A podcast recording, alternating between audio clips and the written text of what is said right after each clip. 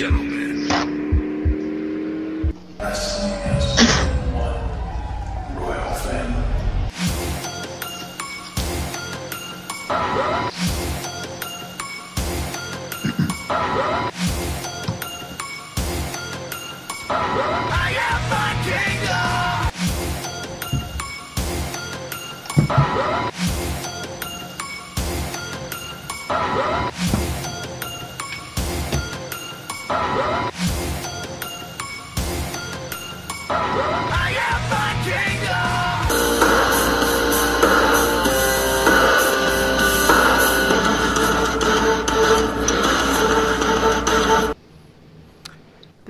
Very surreal week in the in the life of Zan, Shane Sabunia, your yours truly, and the crazy thing is that I felt like watching Full Gear on Saturday night kind of kicked my life back into reality. Either that, or there was just super surreal that night, especially watching Pac versus Hangman watching Fenix fly all over the place in a match that otherwise didn't have much going for it. And then there was the main event, which now has cemented the fact that AEW has my number one and number two matches of the year for 2019 in it. And I am just thrilled with this promotion. You know, they they've not to me. You know, there, there was one week where I felt there was a misstep on the on the television program. Other than that, since January 5th, hell, since All In last year, this promotion has done basically no wrong, and I am just thrilled that we're here to cover it every Wednesday night and cover the pay-per-views on Mondays. And uh, welcome aboard to Kingdom of Honor. And here's my buddy Jeff to, to relay his thoughts on the full gear. I don't have any thoughts. you, you know I never have thoughts. now, what do you what are you referring to as the main event? Because it was kind of a double main event, if you ask me. I thought Moxley versus um, Omega was absolutely phenomenal. Okay, then then I then I agree with you. I mean, because in my eyes there were two main events. There was the Cody versus Jericho, and then there was you know the lights out match, which technically being in the last spot doesn't necessarily make it a main event, but considering the players, it was a main event. And I guess there were some things that led into that that I didn't even pick up on. You know, with the yeah, um, there's only been three unsanctioned matches. Kenny won one, Moxley won one, and here's their showdown. And both of them were against Joey Janela. I never realized that that After Dark one was considered an unsanctioned match. And what a Yeah. great way! What a great way to build towards this on kind of a backhanded side note. It's like we're we're so focused on Moxley and um, and Omega that we don't realize that both these two were in the only only other two unsanctioned matches, and both of them got a win over the same guy. It was just I got a, I got a- a equipment malfunction. Hang on a second. What would our show be without malfunctions? did we lose you completely? Oh, of course we did. Anyway, I thought that was a, uh, a a great way to kind of bridge the gap and do an underhanded type uh, story to an already great storyline. In So- my eyes, I had a big scare today. Um, my when I got home, I left work early today because I've been I've been feeling crappy since like Thursday, and I needed a I've needed a mental health day, but I had a lot of shit to do. I finally got my shit done today, about halfway through the day at work. I was able to, to procure a half half day of PTO. I got home, and my front door was wide open, which means my dogs are both missing. Um, Oof. So I was in full on panic mode. Um, Oof. I you know I had no idea how long they were out. You know what could have happened to them if they got hit by a car, if the cops had them. Although they probably would have called me since they both have tags. Um, but I was able to find them, and uh, and you know my my uh, purebred my purebred pit bull Khaleesi now twice in the last ten minutes has unplugged my headset, so that's why. Uh, I mean, I'm, I'm happy. To, I'm I'm super happy that she's still alive and stuff. But she, but she, but she is very needy, and she wants to be my daddy, and so she unplugged my headset a couple times. So that was that was the equipment malfunction. Um, Please don't ever say daddy again. Well, I didn't say that's what you call me every night, but now you've brought Oh, it up. all right. Fair enough. Yeah, uh, no, I, I, I hadn't. I guess I hadn't. It hadn't dawned on me either that they were the only two uh, unsanctioned matches coming in. But I do remember that on AEW Dark, you know, Omega had said that he wanted to have a better match with uh, Janela in an unsanctioned match than Moxley. Than Moxley. I don't think, I don't think he. I don't think he he did. But uh, I think these It guys. was- I think these guys. You know, they, they were. Uh, the, ma- uh, the match that they had against each other at Full Gear was almost supernatural. Right. But it, it to me that was just another little underlying thing that i- i- is I'm a real stickler for details and like little tiny nuances that can better match. And and to me just knowing that was a little nuance that was like oh okay. Well that brings a little more to this now that we got the you know the two guys vying for the top of the of the unsanctioned match it, it was just it was almost like Joey Janela was their uh, their stepping stone to get to each other. It, it was just to me it was that kind of little nuance, that little little bit extra that gave it just that tiny little bit more. Not like it needed more. I mean, what the hell? That was an amazing match, um, but it was it, it was just that little nuance that kind of kicked it into into extra into a little extra bit there for me. You know, it, I, I think Omega is. Um, oh, I think I, I, honestly think that, that AEW has the very best two storytellers, t- story-driven wrestling storytellers in the business right now, in Cody Rhodes and Kenny Omega. But yeah, I agree. but, I agree. But you know, so I- so I think um, coming into the match, I would have said that Omega was going, going to craft a, a, an excellent story in there, and then Moxie was just going to use his character and all that stuff to to, to make to, to um, drive it to another, to another level. And I, and I think that's what happened. But I, I'm going to say, you know, a couple years ago when Imp and I were doing the Dominion aftershock, he, you know, he asked me, you know, was did you do you think this match was better than Okada versus Omega one? And I said yes. And I said, and here's where I feel like it surpassed Okada Omega one, and that was when Omega dropped down out, out of exhaustion, causing causing Okada to miss the um, Rainmaker and go flying across the ring. Um, in this one, I felt like the like the part where this match hit a psychological level that is rarely seen was when Omega put on the sharpshooter and Moxley had to crawl across the glass to get to the ropes, not to break the hold by grabbing the ropes, but to climb himself up the ropes to try to, to, to relieve the pressure. I thought that was absolutely out of this world. Oh yeah, it it was, and there were so many great moments. The mousetrap spot I thought was incredible. Um, the sweeper spot where he he hit uh, Moxley on the back of the head with the broom I thought was just a, it was just a visually great spot, and there were so many others throughout the match. But I, as far as match of the year, I, it's in my top five. I'm not going to give it my one and two like you are, um, but it's definitely in my top five right now. Yeah, I, I it's it's right there. Up, it's right up there with me. I mean, it's either, and, and you know, like I said, I think that's you know, I think that's one spot where it hit. I, I think the other, you know, the place where I just like, um, Melissa was watching it with me um, while she was working on some craft stuff. But the, this, but the spot where I just looked at her and I said, "This is awesome," was when um, Omega hit the V trigger onto Moxley and knocked him through the spotlight.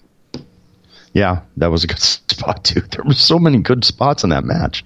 You sound like you're in a tin can too, by the way. Yeah, I probably do because I finished.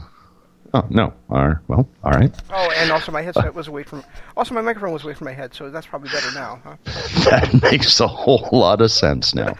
Yes, you sound like a human again. Well, when you were talking, And I moved my mic to, to take a drink of my orange juice, and now and I forgot to bring it back down. So Speaking of people that are not human, uh, Rey fucking Fenix.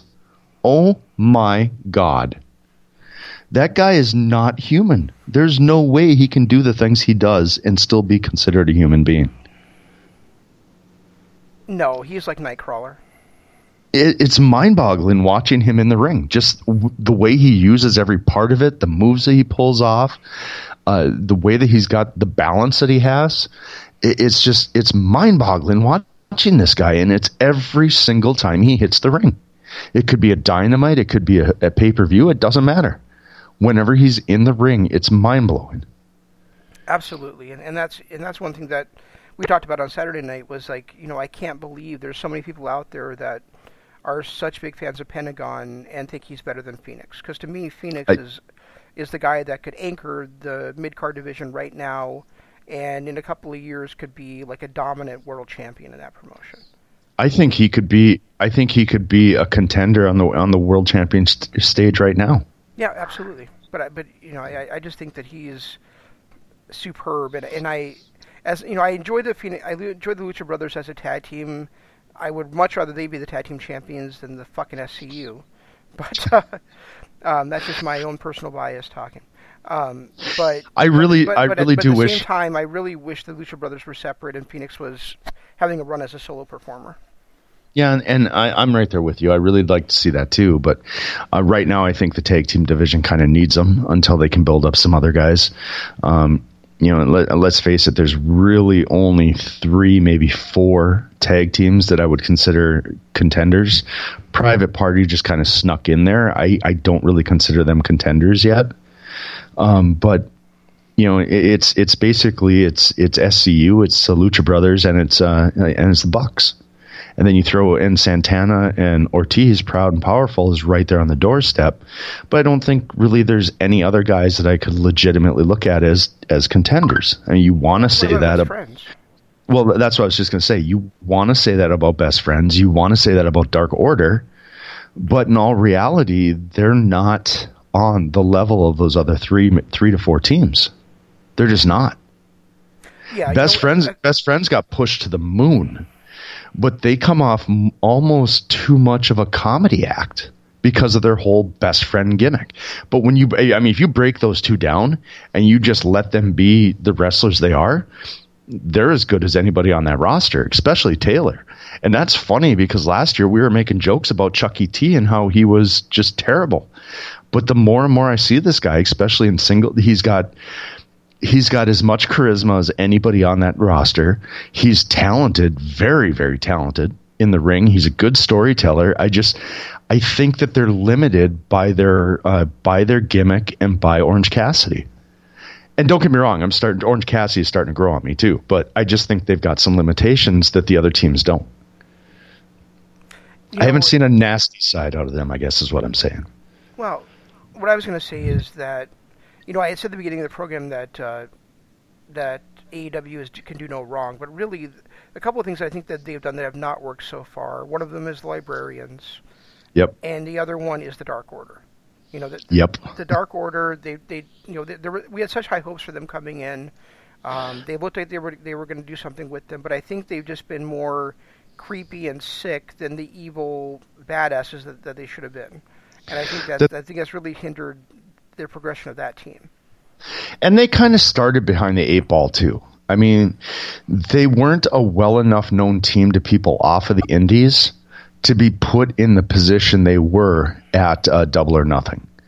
With the creepy entrance and the attacking everybody and all that stuff, they just weren't that team.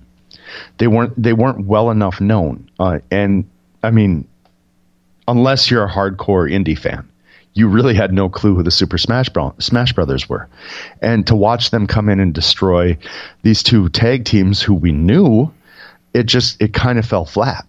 And they really didn't go anywhere from there. A couple of spooky um, you know things against best friends and they get that one big victory against the best friends and get the tag team by and then they walk in and get trounced in their trounced in their first match. In the tag i mean they were not positioned well. They were not they they kind of they suffered from the beginning. And i think they're a team that needs to be broken down. And if we're going to do this supernatural um you know minion gimmick whatever the hell they're doing they need to do it right and they need to start them from scratch and do it all over again. And then maybe maybe in six months at you know not next pay per view but the pay per view after they can have them built up to the point where they can come in and uh, you know, take out whoever the tag teams are vying for the championship and actually have it mean something. But right now, I just don't think they have that. And it's sad because I love both of them. I think they're both incredibly talented. And the same thing with Best Friends. And the same thing with Hybrid 2. I think all three of those teams uh, have some immense talent. I just think the way they've been positioned and their gimmicks are what's limiting them right now. I'm glad you brought up the hybrid too, because what, what I would really like to see over the over the course of the next three to four months is a not is a knockdown drag out feud between the hybrid two and uh, the the Lucha, the uh, Jurassic Express. No, I'm, I'm not sure what Luchasaurus' status is, but I think if Luchasaurus and um, Jungle Boy had a, had a had a series of matches against Hybrid Two, it would get both of those teams over incredibly well. See, and I was thinking the same thing, but I was thinking it against Private Party. I think Private Party is riding is riding momentum right now. They're they're immensely talented. They have the the capability to be a top tag team for years, but they're not. I mean, they, they've been put in against teams that yeah they can shine against, but you don't really expect them to win. That win against the Bucks was it caught you off guard, but have they done anything really since then? Well, they beat the Bucks and they beat the Dark Order to get it to get into this tag team title match. Right. They beat the Dark Order. That's all you had to say right there. They beat the Dark Order. Yeah, the but Dark Order, we just, had one loss. Had, had one loss besides that coming in, so it wasn't like there were nobodies in that match. but we Now, we've now, kind of now it explained that like they've fallen flat. back, Right. know, but But I would love to see. I think a uh, a series between Hybrid and um, Private Party would do both of them wonders because I think they both fit each other's skill sets perfectly. I, I think they can go out there and they can put on the kind of matches that E&C and the Hardy Boys did in the late '90s that put them both on the maps. and they did foreshadow that in the very first episode of AEW Dynamite too. Right. You, you know where uh, where uh, Kevin Smith and Jay Mewes were out there talking, and then they were interrupted by the Hybrid Two, and then the Hybrid Two were interrupted by Private Party. So Right. And I, I think they could they could easily and, and it could catapult them both into that super that next stratosphere like it did for both E&C and the and and the Hardy Boys back in the nineties. I just think they're the they're the kind of tag teams that will gel so greatly that they can go out there and steal the show every single night. They can put on this phenomenal series of matches that will get them both on the map. And then in six months, we will be talking about those two teams being right up there with the other four we already talked about. You know, we're talking about a comparison contrast between two different matchups, but really it could be all three teams combined together too. Yeah, it could They be. could, they could all they could all be fighting for to one up each other, and then we could get some kind of a TLC style match between those two teams, between those three teams. You know, Yeah, and that's true, and and that that is true. That could it could elevate all three of them. I I personally, I, I, like that. I, I've been I've been frustrated the two times we've seen the uh, the Lucha Brothers, or sorry, the the the uh, Jurassic Express take on SCU because both times SCU got the victory when I thought the Lucha the Jurassic Express should have gotten the victory. you know, I mean, and obviously it makes sense now that they built up SCU to be the tag team champions, but uh, but I- really thought that you know Luchasaurus was you know like so close to breaking out, and and for some reason they just haven't Well, that injury. to do so yet. That injury really set him back. Well, yeah, the You know- injury hurts, but but but he was also not winning matches before that, so No, that's true. But I mean, i- if you want to talk about a breakout star that's come out of this, Marco Stunt.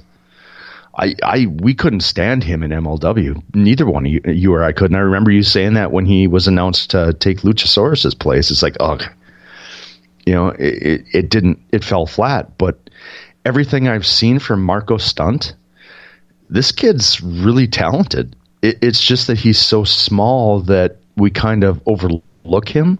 But if you watch him in the ring, he's got some talent. yeah. But he's but he's short, he's little, and I still don't like him. Fair enough. He's, he is I still, can't as argue my that. wife, he is still, as my wife said at All Out when we were there, he is still a people McNugget.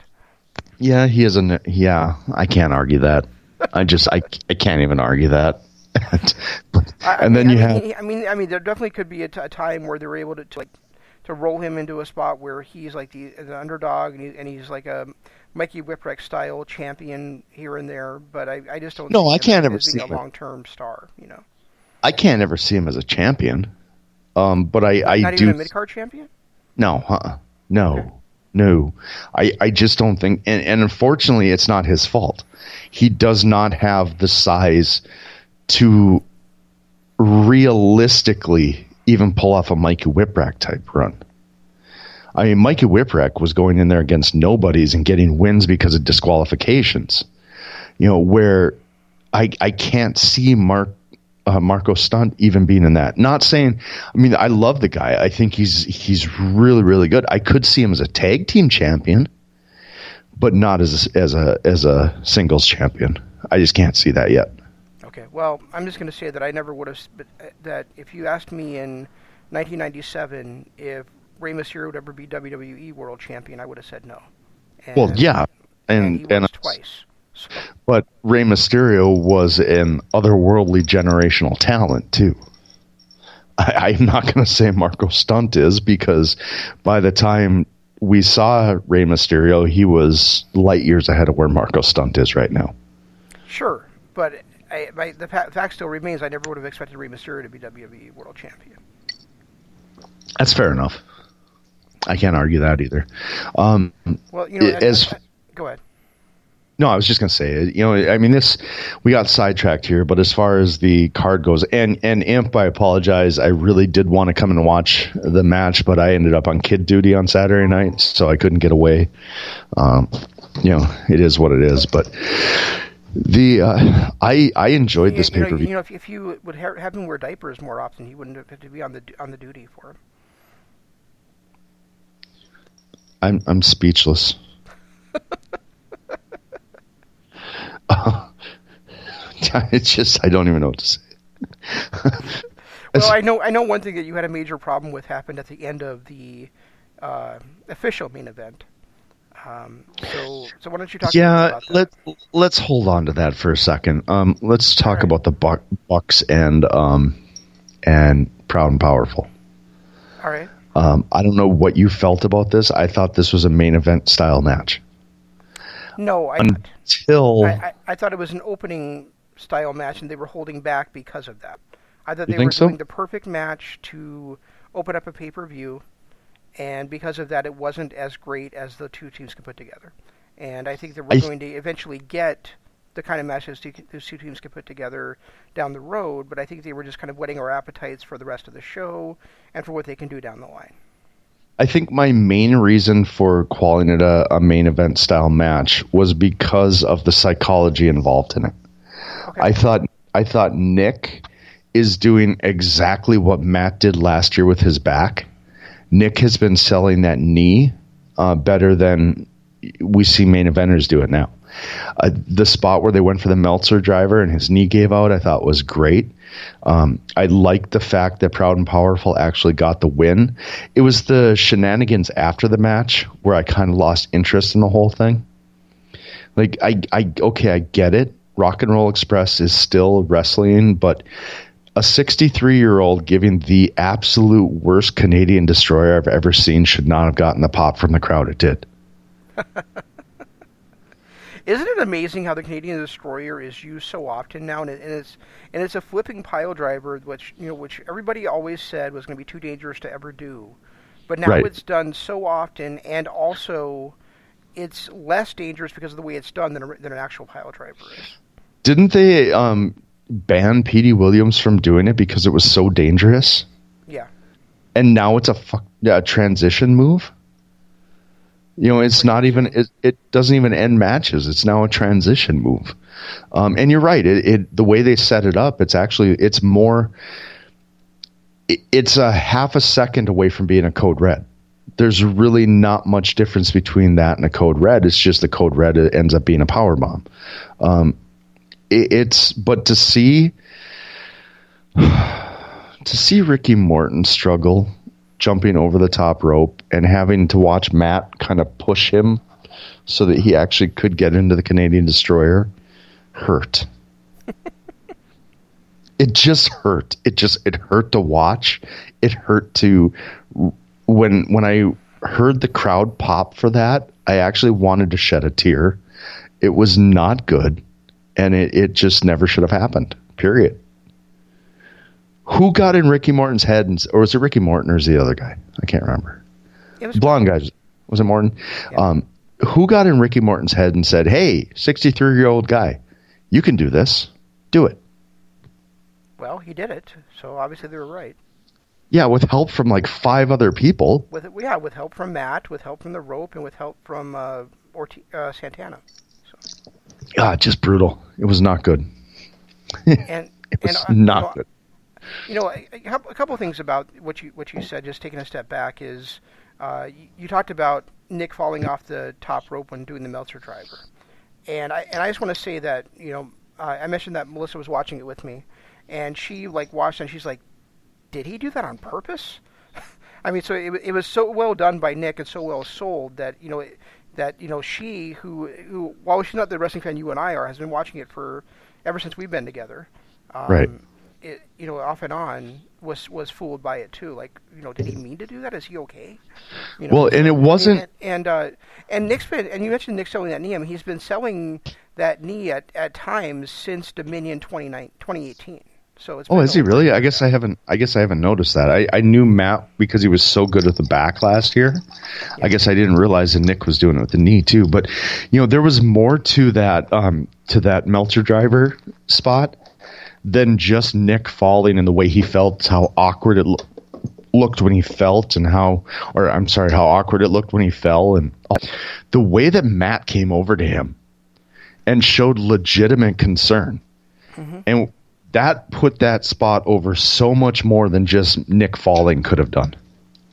I th- I felt like Matt made that spot a whole lot better. Are you sure, Jeff? Are you sure that the Bucks are showing psychology? Because I thought they were just spot monkeys.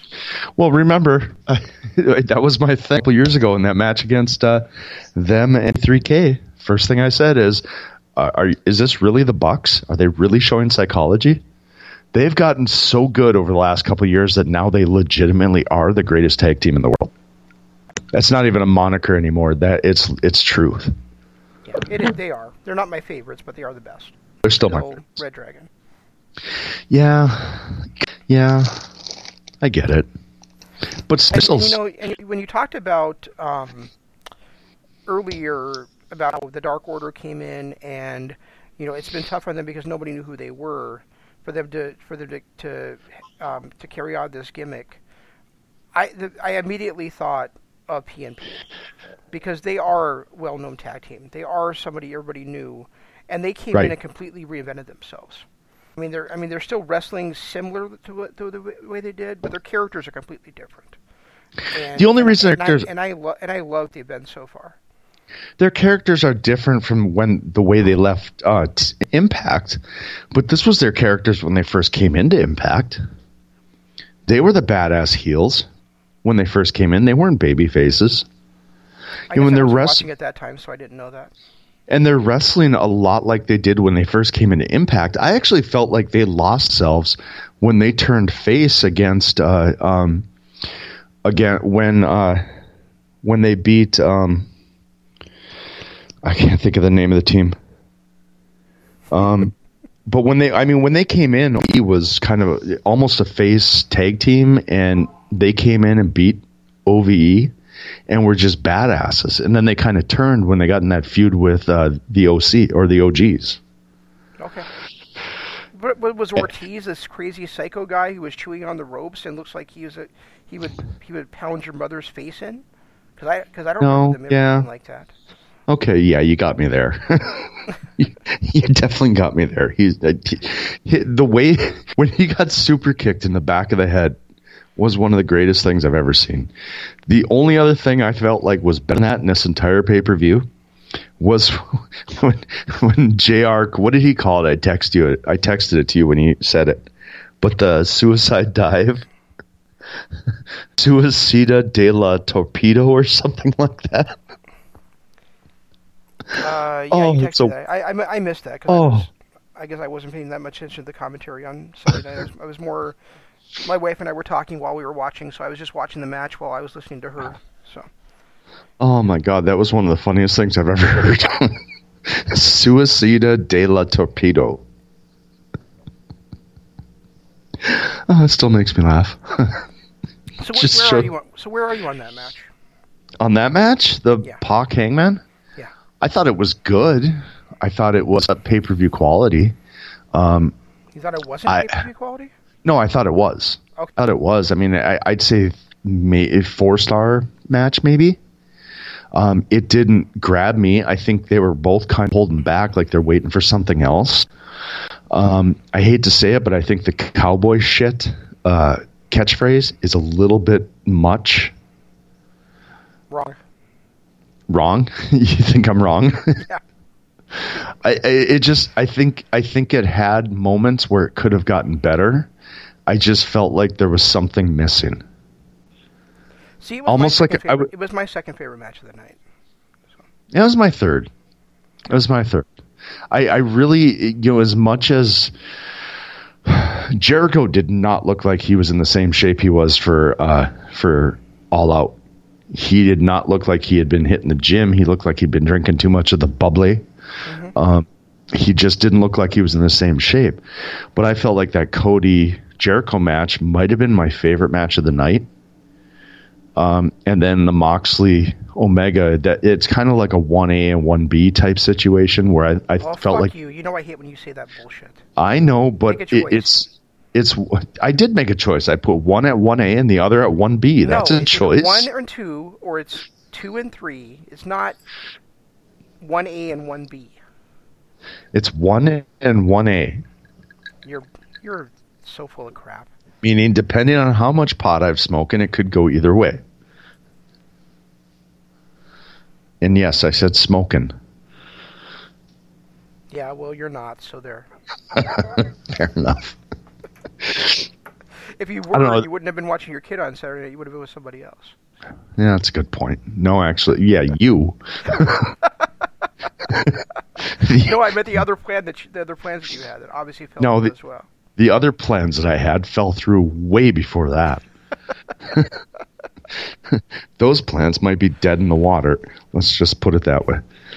I I thought But- uh, I I think that you were right on the right track with with Pac and Hangman being a four star match uh, up until the finishing sequence. I thought the finishing sequence with Pac um, trying for, to finish the match the same way he did against he did on Dynamite and and Page catching it that callback was great. I thought Yep. the transition into the um, from there into the Deadeye into the uh, what does he call it? Um, the brutalizer, and then Pac able, and then um, Hangman finding, finding his way out of the brutalizer and finally hitting the Deadeye to win was great. Along with the fact that they had been selling him winning the match with the buckshot, and therefore that maybe being his new finisher. But yet he was he wasn't able to hit the buckshot, but he still won the match with the Deadeye. I thought all that combined put it probably at more like four and a half star level for me. And you're missing the best part of that whole sequence. okay. The buckshot did not set up the Deadeye. The buckshot was done so much, so far before the Deadeye was actually done Yep. that it didn't set it up. It wasn't because he hit the buckshot. And I felt like that. Well, I don't think he ever he never actually did hit the buckshot, did he? yeah, I think, well, I think he missed it, and then he had a then he had a, a spinning forearm, and Right. then he hit the. Right, he hit the he hit the discus forearm, but Yeah. the fact that he didn't get that buckshot in to set up the Deadeye, I felt like actually made the Deadeye more more l- lethal. Because it, we've always looked at it like, okay, he's using the buckshot to set up the the. You, you get brutalized with that buckshot lariat, and then you get hit by the Deadeye. Yeah, that makes sense. But the fact that he was able to put away Pac, Pac, Pac, whatever we're calling him, uh, was something other than that buckshot lariat first, with just the Deadeye, I think made the Deadeye more powerful than it has been throughout his entire career. Plus, and now makes him a legitimate contender to Jericho after after you know him hitting, hitting the buckshot lariat, and then the Deadeye, And- you know, basically back to back and not being able to beat Jericho, kind of. Yep. You know, and, and, and also, you know, it, Imp and I talked about this a little bit on Saturday night. But now that now that Hangman beat Pac, who was the number two contender, and Cody lost and can no longer challenge for the championship, it really puts Hangman right back in line at this moment to be the top challenger for Jericho again. I don't want to see him the top challenger yet. I really don't.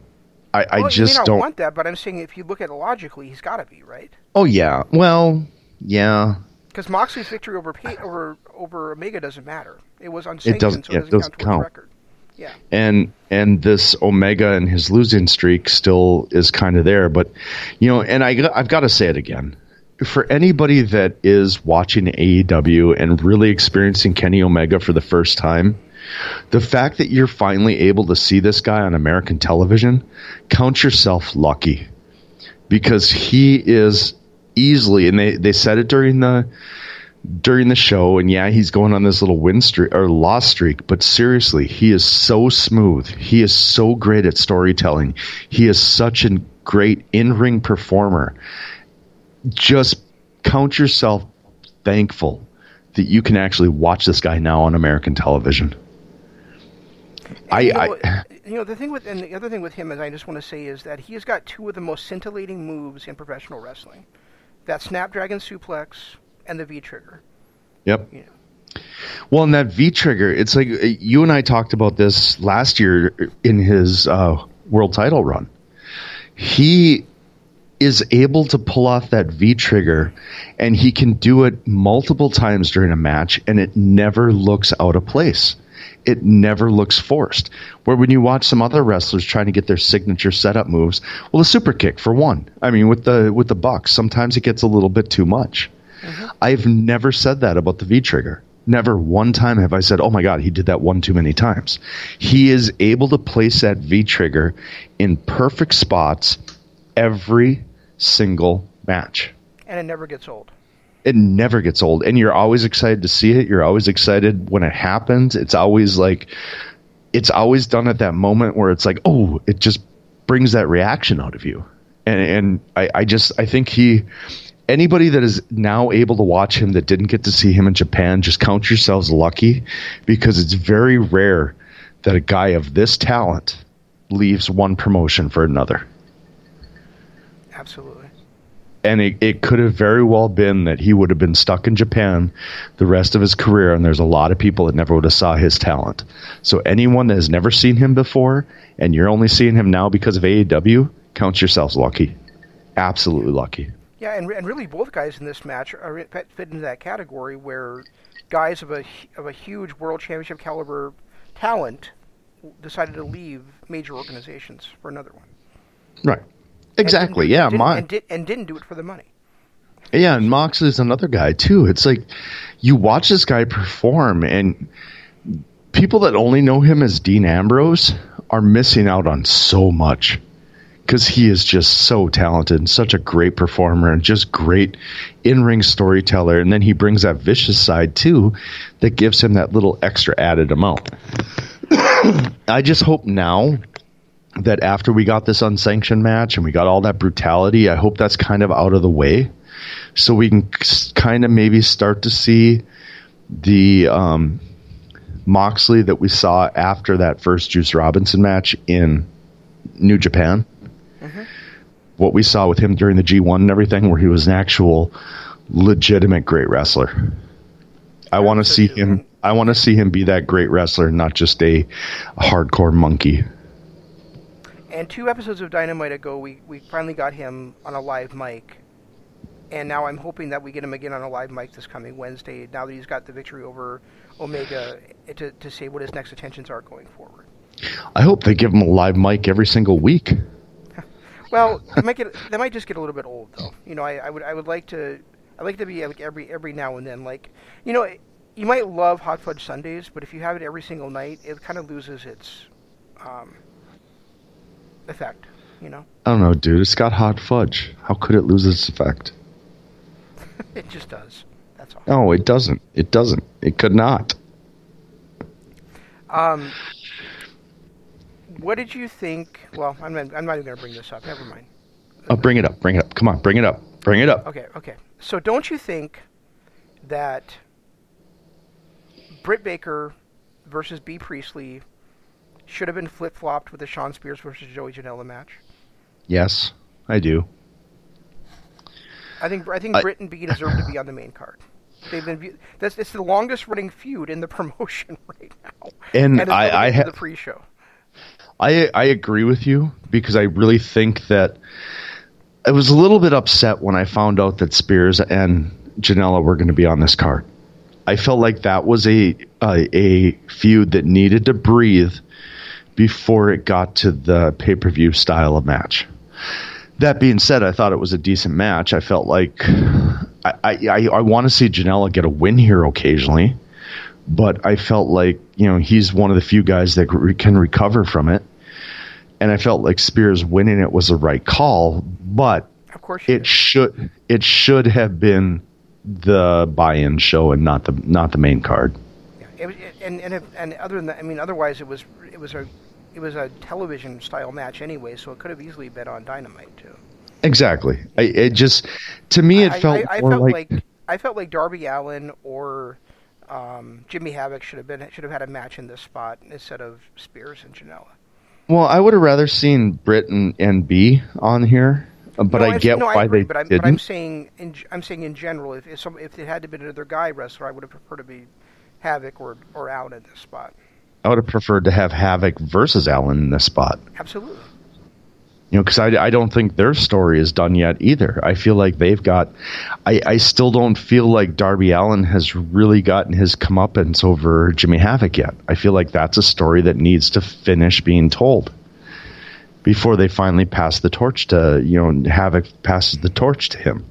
Um, but you're right. I, I do agree with you. I don't feel, and I and I said it um, two weeks ago, last week. I don't remember. Sometime I said it where I felt like um, this was a story that's going to elevate both of them, but it needs to be spread out to the next pay per view, not this one. And when I found out it was on this card, I was like, oh, great. They just blew their wad on a story that could have gone three, three or four months. Well, that's okay. I didn't want to. I don't really want to see Shawn Spears over the next three or four months anyway. Well, he would have been on Dark, and he would have been, you know, it wouldn't have been every single week. But I, I feel like a, a Janela Spears story would have done both of them great. It would have done really well for both of them. And I just felt like pushing it to this pay per view was rushing it a little too much. Yeah. I, and you know, I'm missing Darby Allin. You mentioned Darby Allin versus Jimmy Havoc, but really they set up Darby Allin versus Jake Hager. So I would have loved to see the. I would have loved to see those guys have a match on. I I really like that Hager's not been in the ring yet. I really do. I liked him. Uh, I just I liked him in that main event, or well, whatever it was. Was that main event? Was the other one? I don't Well, it was know. the official main event. Okay. Well, regardless, I liked his performance in that. I liked the way that he was out celebrating. He actually showed some signs of life, not just that stoic badass where he was out there cheering and smiling. I thought that was kind of a nice little touch to his character. Yes, it was. And of course, you know, we got to see the Great Muta is out there as well. Well, yeah, the great Muta. And Dean Malenko, has he smiled since 2001? Not to, not that I've seen. It looked like his frown line has grown. Well, his hair is shrunk. Yes, exactly. His frown line He- is pushing his hairline backwards. I love Dean Malenko. Dean Malenko is one of my favorite wrestlers, and his whole, uh, you know, his run in WCW is one of the best I've ever seen.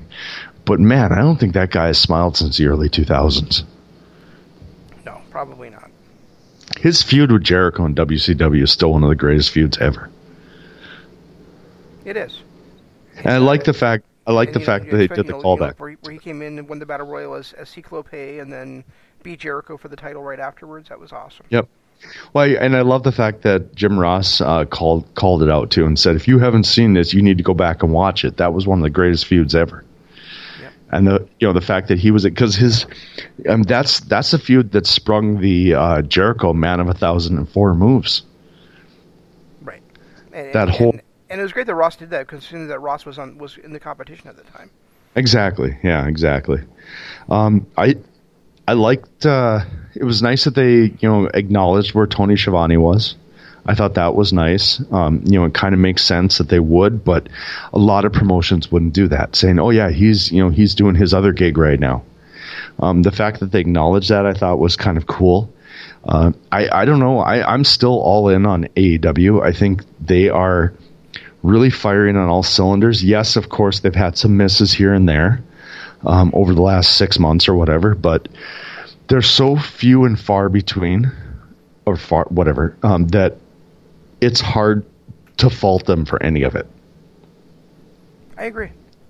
You know, they, they, they took they took a few chances that haven't paid off, but I'd rather you take chances that don't pay off than you than you do something and just remain stagnant and and and you know paint by the numbers.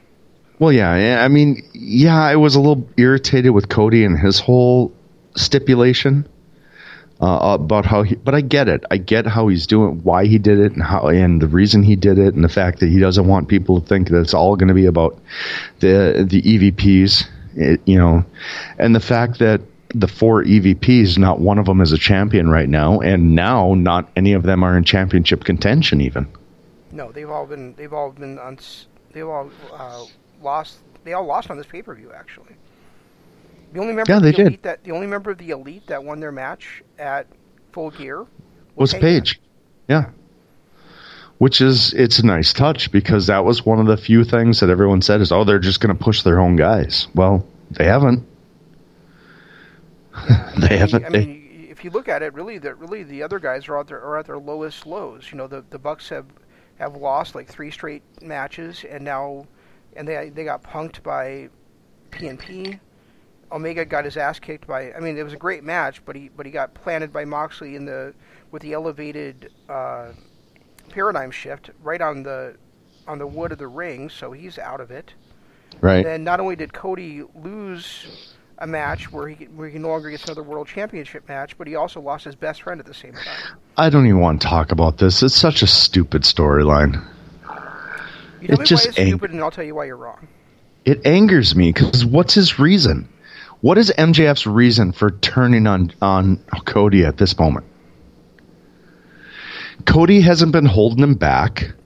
Cody has been there helping him along, you know, being his best friend, giving him everything that he can do. And then MJF turns on him. The only reason for MJF to turn on him is because he's an asshole. There was nothing to gain by it. There was not anything. It's not like, you know, he needs to break out of his mentor's shadow or any of that crap. He just turned on him for no apparent reason. You, sir, are an idiot. Just like all the other idiots out there that believed in MJF. MJF did not turn on Cody. MJF is the scorpion that Cody allowed to be on his back. Okay. MJF was always a bad guy. He was never a good guy. He Okay. was never somebody you could trust. That's fine. And and yeah, I mean he went out there and he refused to help the inner circle attack Cody. And he went out there and he helped Cody against the inner circle. okay. But that was all part of the master plan. And what's the master because he, plan? because he didn't want to join the inner circle. He just wanted to stick Cody at the worst possible time to stick him. And when What does was he get- that? It was at full gear when he could cost Cody his chance to ever be AEW World Champion again. And he did that. Okay. And he kicked Cody right in the balls because he kicked him in the balls literally right after kicking him in the balls figuratively. What does he gain from it? He doesn't have to gain Yes. anything from it. This is Yeah, who does. MJF is. He's an asshole. Like you said, What he's he- an asshole. He's a dick. And he What- was setting Cody up all this time just in order to, to betray him the way that he did. And if Okay. you bought into it and the fans bought into it, then you guys are all suckers because I've been telling you for weeks he's not a babyface. And Okay. you bought into him being a babyface for weeks. So I didn't. don't understand why you're upset about this. This is who MJF always has been. He did I'm not upset. what MJF did because he's MJF. I'm not upset about him turning on Cody. I He know didn't he's turn. mad. he didn't I turn know- on him. I'm not upset about any of it. I know he's an asshole, but what does he gain out of this? Why would he need to gain anything from it? What he gains is just Because he's a lower mid carder right now. he has nothing. He has nothing. He hasn't been on. He's been on TV one time in five weeks. He's had one match that was a squash match against nobody. Otherwise, he has not had a single match on TV since his tag or his triple or his three way tag match with uh, Shawn Spears in his corner. Then you just answered your own question. What does he gain from it? What does he gain he from? gains, he gains being in main event matches against the main event guy, Cody Rhodes. What does he gain He goes, from from, it? he goes from being a lower mid carder to being a main eventer by by doing two dastardly things. Why By wouldn't he do that?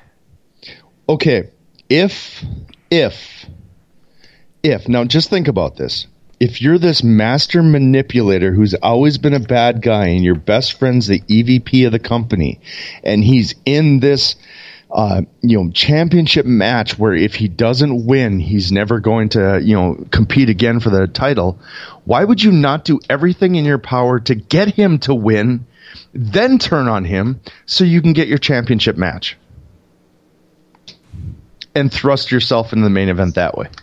Because it doesn't hurt your mentor, your best friend. And I put quotes up both times in case you couldn't hear that in my in my descriptions. It doesn't How hurt him as much that way. He How does it to- not hurt him? He wanted to hurt Cody, and he did. And by throwing in the towel and then and then begging his forgiveness and then turning on him, it doesn't make sense. You want to hurt Cody, let him win the title, then take it from him. Why? He's 23 years old. He's got enough confidence in himself that he's going to get a world title shot on his own without having to to turn on it, turn on Cody to, to get to quote turn on Cody to get it. But right now- he wanted to cripple Cody's chances of ever having a world title match, and also it clears the field for him. If he ever How's it the- clear if- the if he field ever- for him? He's if a he ever mid- wins the world championship, Cody can't challenge him for it. That's how clears it- the field for him. One of the best wrestlers on the, on the planet, he won't ever have to worry about as a challenger. But he can't even get into the main event picture at this point. Now he can. What? How is? How is it? How? How? Because he has a match against Cody, a guy that can never challenge for the title again. You just knock Cody down to the bottom of the ladder, and now you're going to challenge a guy at the bottom of the ladder. In public perception, he's certainly not the bottom of the ladder. He might be in the actual rankings of the promotion, but not in public perception. But in You're- the you're ring, have- I mean, I mean, look how look how impressed you were, and how much pissed off I was that Shawn goddamn Spears had a had a match against Cody that was a semi-main event at All Out. And now That MJF gets a semi-main event against Cody. Then he's also in a high-profile match for the first time. But neither Darby Allin or Shawn Spears came out of that match against Cody as a number one fucking contender. They came out as mid Because they card. lost. It doesn't matter if MJF goes out there and loses too. He's a mid carder. He's not going to lose. know- That's the point. He's going to win. and even if he wins, he's still a mid carder. He hasn't beaten anybody else. He has he's had one match on AEW Dynamite. One match in six weeks. Yeah, and He is why? nothing. And why? He is- and why? Because he was a heel in that match, and ever since then he's been playing a babyface in So order to get you... and all the other suckers on board that he's a babyface. And so he can't have another match? He Why? why would he? Why would he? Why would he keep wrestling as a babyface when he's a heel? That's my point. Is this was all smokescreen? All But it doesn't gain him anything. It really doesn't gain him anything. It he turned on Cody after- It does if his primary motivation was to take take away from Cody. Okay, so yeah, you take away from Cody. Now what? You're this master manipulator who had everybody, conf- uh, you know, fooled that you're some great guy, and then you turn on him. But there's nothing that gets out of it. Cody didn't hold him back. Cody's not the reason why he's not at that next level. Cody was just a friend of his. That's it. His best friend, whatever. It's like Chuck Taylor turning on on Trent. What does it get him? It doesn't get him anything. It doesn't have to get him. No, you know, you're you're not looking at it from from MJF's perspective. You're looking at it from from the perspective of somebody Of a real person, who's a of somebody who understands reality. No, what I'm saying is he wanted to hit Cody where it hurt. He wanted to hit Cody where it would hit him the hardest, where it would hurt him the most. And what's it hurt him the most? To never be able to challenge for that AEW World Championship again. He took that Okay. away from Cody So why? What's his motivation? Why? because he because he wanted to hurt Cody where it hurt him No. the most. Because he's an asshole. He turned on Cody because he's an He asshole. He didn't turn. He turned on Cody. No. Cody believed he was this great guy. okay, you and I, we're, no, he we're, didn't. we're Did you see Okay, the reaction of Cody after the, after the nut shot? He he sat up like, okay, I knew this was happening eventually. He Okay. knew MJF was a scorpion when he let him on his back. He So if I walked a- he may not have expected it to happen this night, but he knew he was going to get stung. He knew MJF was a bad guy. He just didn't know when it was going to happen. So if I walk into work tomorrow and kick you square in the nuts, are you just going to look at me like, oh, okay, I knew it was coming? Well, now that you told me about it, yeah. I'm just saying, there's nothing to gain by it. If I'm going to turn on you or not turn on you, just be the guy that I always was, am I not going to wait until after you b- rob the bank, then take all the money? Or am I going to kick you in the nuts before you even walk into the bank? It makes no sense. It's stupid. It's a bad It's, story. It's not. It's not. You're, It you're is. you're It's fucking terrible. It's not. Because here's the thing. Yes, you could you could have he could have waited until after Cody won the world championship and then turned on on him then. And then take- gotten a title match. Let me finish my sentence. No, and then possibly gotten dumb. the world Your sentence is championship. And then possibly got the world championship from Cody. But it doesn't. But that doesn't mean that Cody can't ever challenge for the championship again. It just means that he took it away from him. Now he's made it so that Cody can never challenge for the title that he created. I think Yeah, it's brilliant. so- So, well, how how how does this benefit MJF? It doesn't benefit him. Exactly. That's what I'm saying. Why turn on him? I'm not saying, point? but I haven't never once said it benefited him. I said that that's what he wanted. He wanted to hurt Cody the most But why? because he's a scorpion. Okay, but why? Because that's how What God made him. Co- I don't know. What has Cody ever done to MJF to make him want to hurt him this badly in this spot in this way? I don't think Cody's ever done anything to MJF. It's just Exactly. Who MJ, it's just who So- MJF is. now we're going right back to my entire my beginning argument. The only reason MJF turned on Cody right now is because he's an asshole. But you said it didn't it. make any sense, and it makes perfect sense when you know that he's an asshole. Well, it doesn't make sense because he doesn't gain anything from it. He's supposed to be this master manipulator. How is he manipulating anything? What does he gain? How does he come out on the other side Who of do you this think it's gonna come actually out- looking better? All do you he think is did gonna was come become an out? asshole. Who do you think is going to come out to convince Cody to put his career, to put his world championship career on the line? I bet you it was a little guy whispering in his ear, and that little guy's name was M. Maxwell, Jacob, Friedman. But again, what is it? How does it benefit him? It Seriously. doesn't benefit him Exactly. So why do it? because he wanted to hurt Cody where it would hurt Cody the most. But why? Why did he want to hurt Cody so badly? What was his reason other than being an asshole? What was his reason for wanting to hurt Cody? Maybe he'll get Cody has done Wednesday nothing. We'll find that out. Cody has done nothing but give to him and give to him and give to him. Now I understand Brandi's been a bitch to him if you watch Being the Elite, but Cody has done nothing but be good to this guy, back this guy up, do everything he can to position MJF in a better light. So what reason does MJF have to turn on him other than to be an asshole? Maybe we will find out on Dynamite. We better find out on Dynamite because right now he's just an asshole.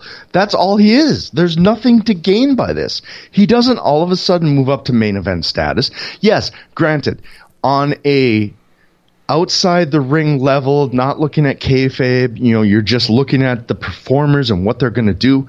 The series of matches that they're going to have together are going to be amazing. We're going to create a new main event mega heel out of MJF because of the performances he's going to get with, with Cody going forward over the next six months. In fact, I'm going to say it in six months' time, I will see MJF challenging as a heel against whoever the champion is and probably win it and probably dominate the, the company for a while. It'll probably be Hangman Page at that point. Because You just that got done arguing with me that he wasn't going to he wasn't going to get in the main event because now you're saying that he is. Make up your mind. No, No, no, that's not what I'm saying.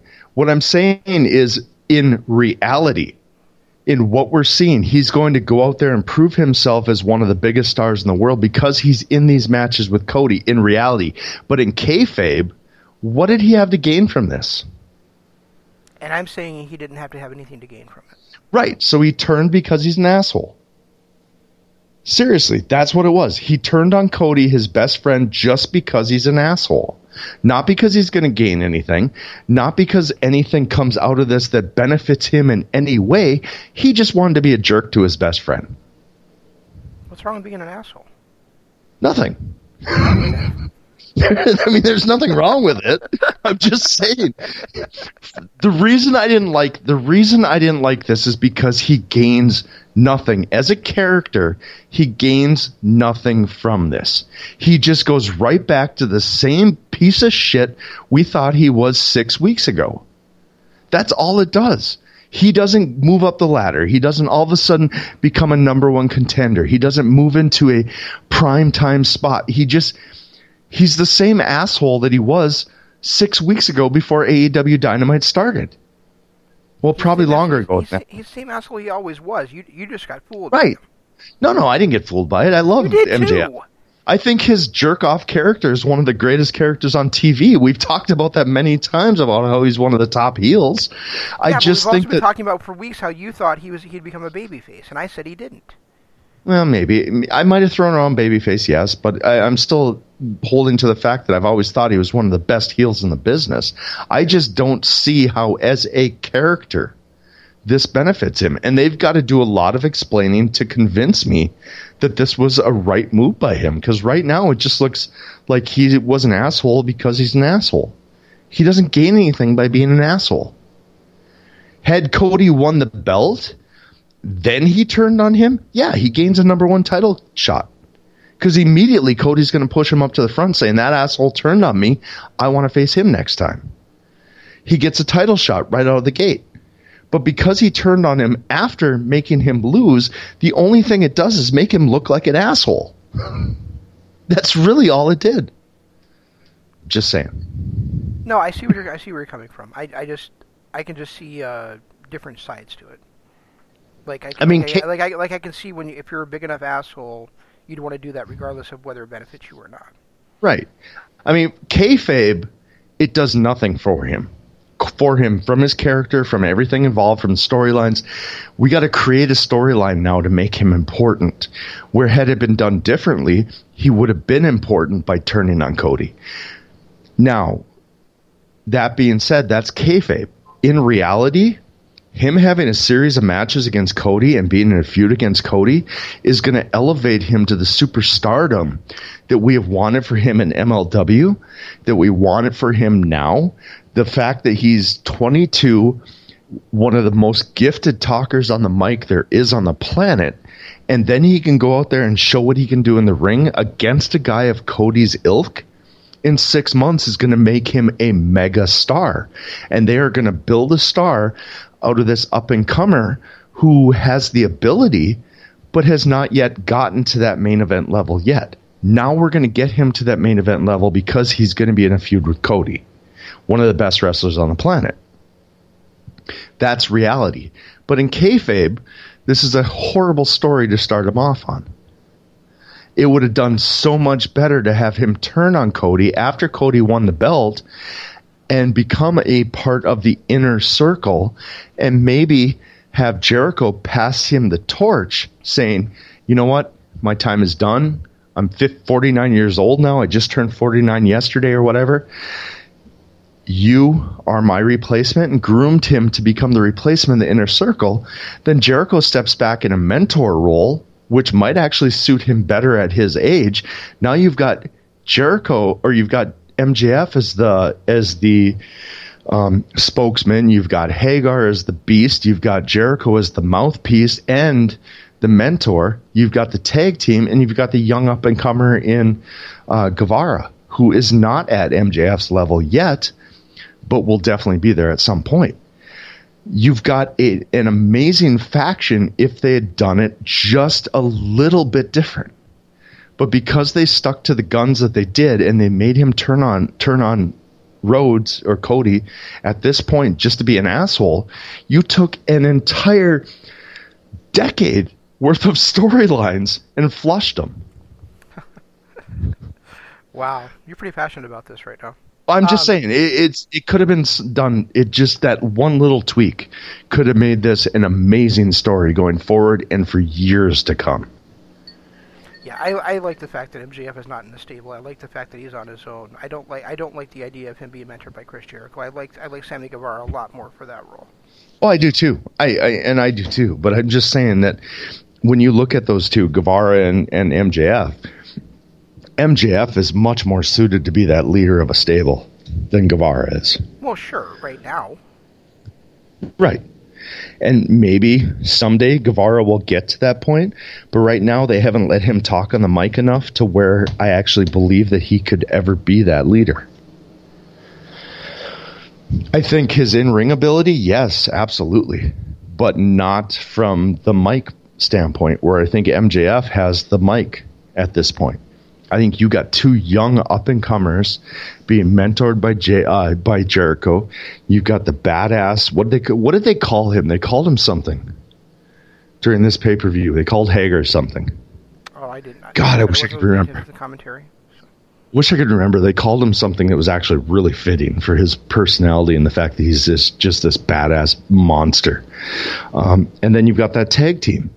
You had the perfect, perfect chance to make MJF one of the biggest stars of the next decade. And I felt like they flushed it. They took a storyline and just made it, oh, yeah, he's a jerk. We knew he was a jerk. He's a jerk. When they could have done so much. So thi- much. I, I think you're uh, I think you're way too critical of this. I, Yeah, I think, maybe. I think I It's think, a you know, possibility. I, think, I think you need to see what the follow up is before you just completely dismiss it out of hand.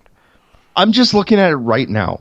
In in three months or two days when uh, AEW promote uh, comes out, I might have a different opinion on it. I'm just looking at it right now. My instant aftershock after the match, seeing what had happened and what I feel.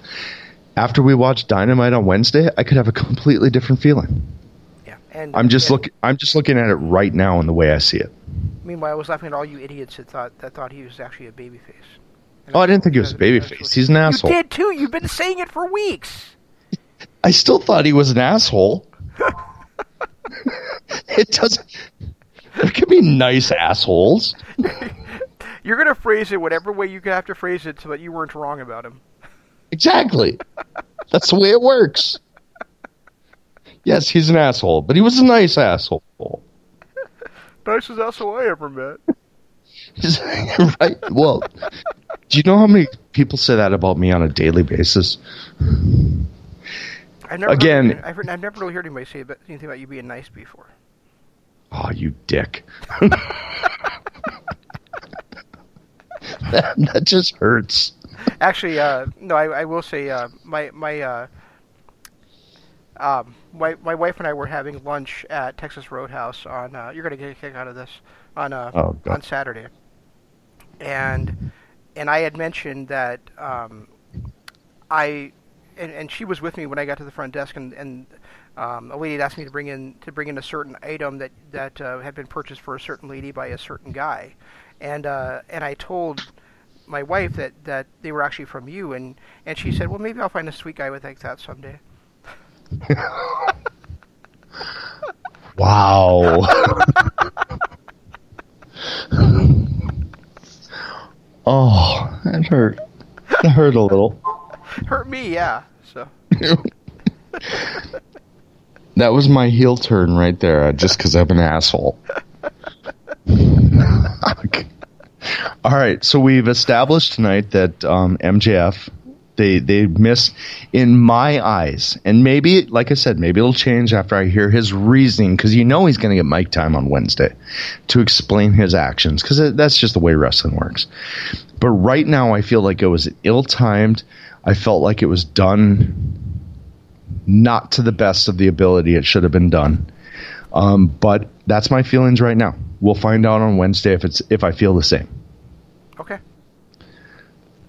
So, Wow, that really, that really did go longer than I thought it was going to. I told you it was going to. That's why I didn't want to really talk about. That's why I said we'll hold off on the other stuff just in case this MJF thing goes longer than we want. Because I had a feeling that you and I were going to see it differently. And of course, those are always the fun times when we can argue about how stupid you are. Or vice versa. No, not vice versa. Anyway, guys, You don't even know what vice versa means, so. I do too. I knew it one time. I can Google it. I'll find out. You're, I thought Um, going to say something about sugar hollow, so- so, like, isn't that, isn't that like the that Baskin Robbins flavor of ice cream? I actually was about to do that. At the last minute, I pivoted to Google. um, anyway, guys, check out our Patreon. Uh, it's the thing we're the most proud of. We do have a new show coming out. We recorded it last week. I just have not gotten the time. I will get to it either tomorrow or Wednesday. Um, I will get it up there. We have a new Jessica Jones episode on our Patreons, patreon.com. We got three tiers. We got the article tier, which is just, hey, you want to donate to us? Any, any bit helps. You can donate for as low as a dollar. You can read all the drivel I've written throughout the years. Um, or you can listen to all of our archive show, not just on, on Kingdom of Honor, but stuff we did back in our beginning days uh, with Excuse the Aggravation. And what was the other show we did? Didn't we do something? Oh, the realest guys on the radio. That's right. You know, and and Kingdom of Honor, and also uh, the first couple episodes of AEW have now moved to our archives, so you can listen to all those. It, it's five bucks a month, or you can go to ten bucks a month and get our Patreon exclusive stuff, which is kind of all over the map. I mean, we do. We've got our Desert Island series, which we're trying to get more to, into, but um, with the two shows a week, it's a lot harder than we thought it was going to be. We've got our uh, our retro series where we're looking back at old uh, pay per views. Right now, we're looking at a, a ECW stuff, and we've also got our non wrestling shows. And we are right now breaking down the series of Jessica Jones. So uh, it's a lot of fun there. And go to our Patreon. You can uh, you can donate to us and help us become better at this show because the more you help us, the more we can find time to do stuff. Just saying. It's patreon.com slash kingdom of honor. Also, Twitter. Uh, it's the other big one. Um, I'm at Regi Co-op. He's at Zanman LOP.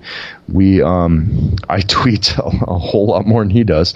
Uh, but you can also get to both of us by doing at, uh, at, or hashtag KOH and hashtag DAD.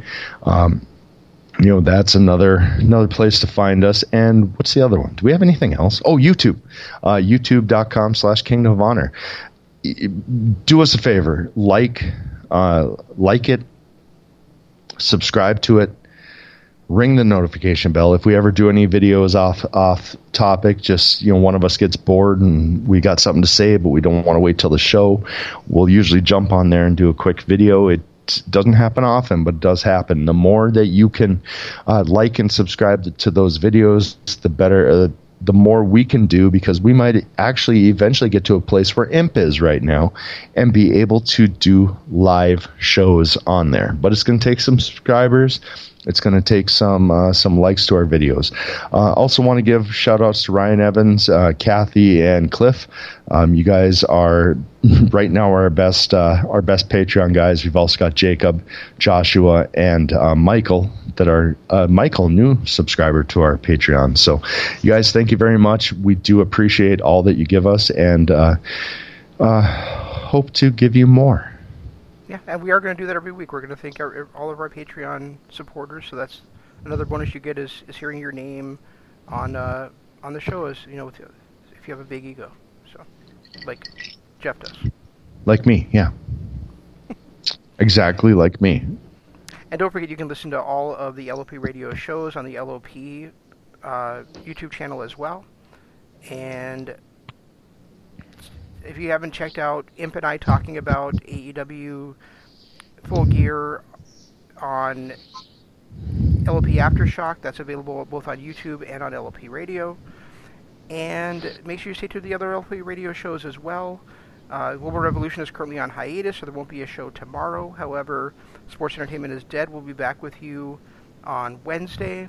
We'll be with you live on Wednesday as with our live reaction show uh, of AEW Dynamite called Dynamite After Dark. And then Imp will be with you guys talking about NJPW on Thursday night with his LLP, Imp's LLP Radio Adventures. Right side of the pond is currently counting down the the uh, myth breaking of the new generation on right side of the pond on Fridays. And then, of course, we'll be back with you next week, probably talking about the NWA and MLW, I would assume. Consider we didn't get to any of that Yeah. because somebody went too long on their MJF is a good guy thing, Yeah, I'm such a jerk. right? That's all we've got. I'll try to do better next time. This is Zan saying long days, pleasant nights, and Jeff saying. Goodbye. G1 Climax 27. Goodbye. And good night. Bang!